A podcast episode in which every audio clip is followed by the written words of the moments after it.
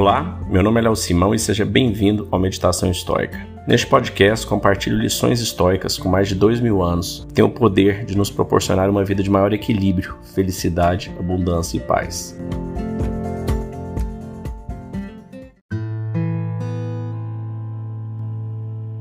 Hoje nós vamos terminar a décima parte, o final né, do livro 9 de Meditações de Marcos Aurelius, do Diário do Imperador, que ele escrevia para si ao final dos dias, se cobrando, se instruindo, se lembrando da filosofia do que ele tem que melhorar a cada dia e servindo de fonte de inspiração para todos nós hoje, dois mil anos depois. Vamos lá. Palavras de Epicuro. Durante minhas doenças, nunca falava sobre os males que me acometiam o corpo, como geralmente fazem os adentados quando recebem visitas. Ao invés disso, eu continuava a dialogar acerca de nossos pontos de vista sobre a filosofia natural, me aplicando em demonstrar em especial o seguinte: como a mente que está entrelaçada dos movimentos da carne pode ainda assim se manter serena, preservando o seu bem.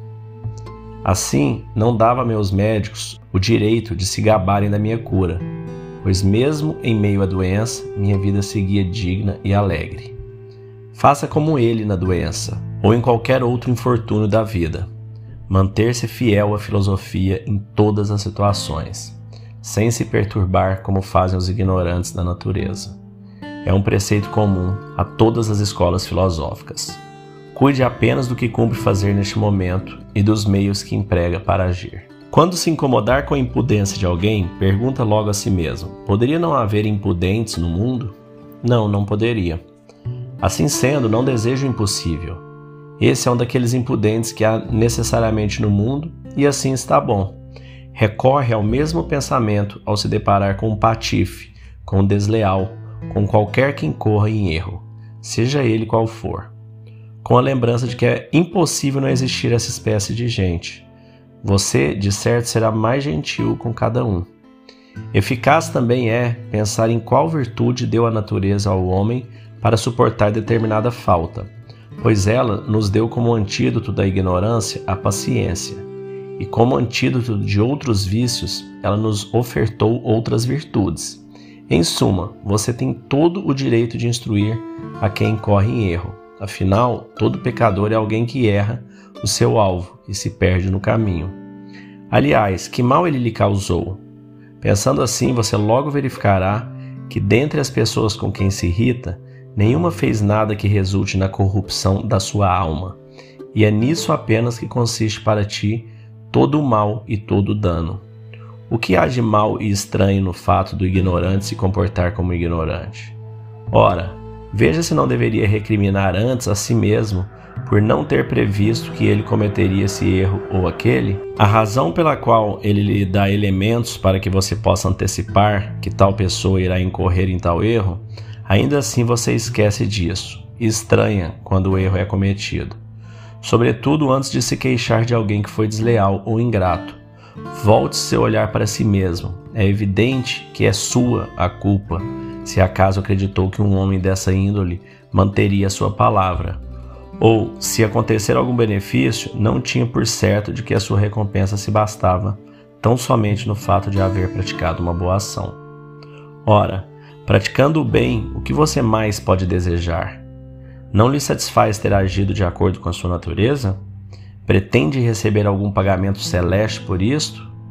Isso seria como se os olhos cobrassem um salário para ver, e os pés para andar. Ou seja, assim como os membros foram criados para uma função e recebem tudo que lhes é devido somente por a terem cumprido, o homem que é nascido para fazer o bem recebe tudo o que lhe é devido quando beneficia seu irmão ou simplesmente o ajuda em suas tarefas do dia a dia. Então aqui a gente termina o livro 9 de Marcos Aurelius e você percebe o imperador falando para si mesmo, né? A dificuldade que ele tem. Imagina, ele vivia numa república corrupta também, como todas as repúblicas políticas, né? Todo meio político. Ele tinha que lidar com os senadores, com o ego dos senadores, com as equipes. Então ali tinha muito ego, né? Muita gente se matando, né? Se destruindo. Tudo que a gente vê sobre a história romana. uma busca agressiva pelo poder, pelo ego. E ele mesmo estando no topo dessa pirâmide, ele não suportava, ele não, não via essa questão, ele não via valor nessas questões materiais. Né? Ele se vê que ele se doava como um homem, como ser, para ser realmente o melhor governante, para ter o melhor país, para melhorar a vida das pessoas. E ele se lembrava todos os dias: não adianta você ficar nervoso por encontrar uma pessoa com qualquer que seja o defeito dela, que ele fala, né, um patife, um desleal, é um impudente, né, uma pessoa não púdica. Então ele se. Não adianta você ficar nervoso porque você encontrou essas pessoas, porque elas existem e você vai encontrá-las. Não tem como. O mundo não é perfeito, né? não é uma república de Platão.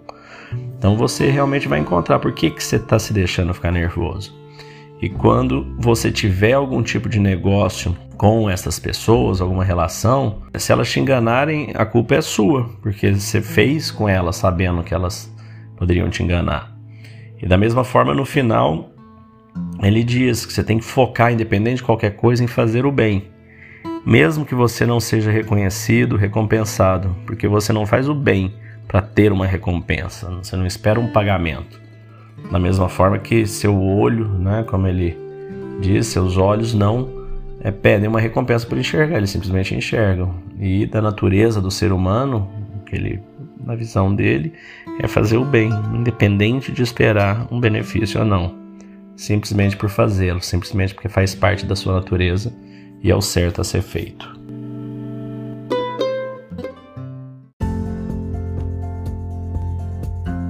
Se você gostou desse podcast, deixe seu like, siga nosso canal e compartilhe. Alguém pode estar precisando escutar isto hoje. Seja você a pessoa a levar esta mensagem de força e resiliência.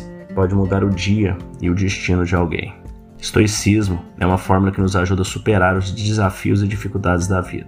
Você pode nos escutar diariamente no Spotify, Apple e Google Podcast. E também no Instagram, buscando por Meditação Estoica. Fique com Deus e tenha um dia de abundância e paz.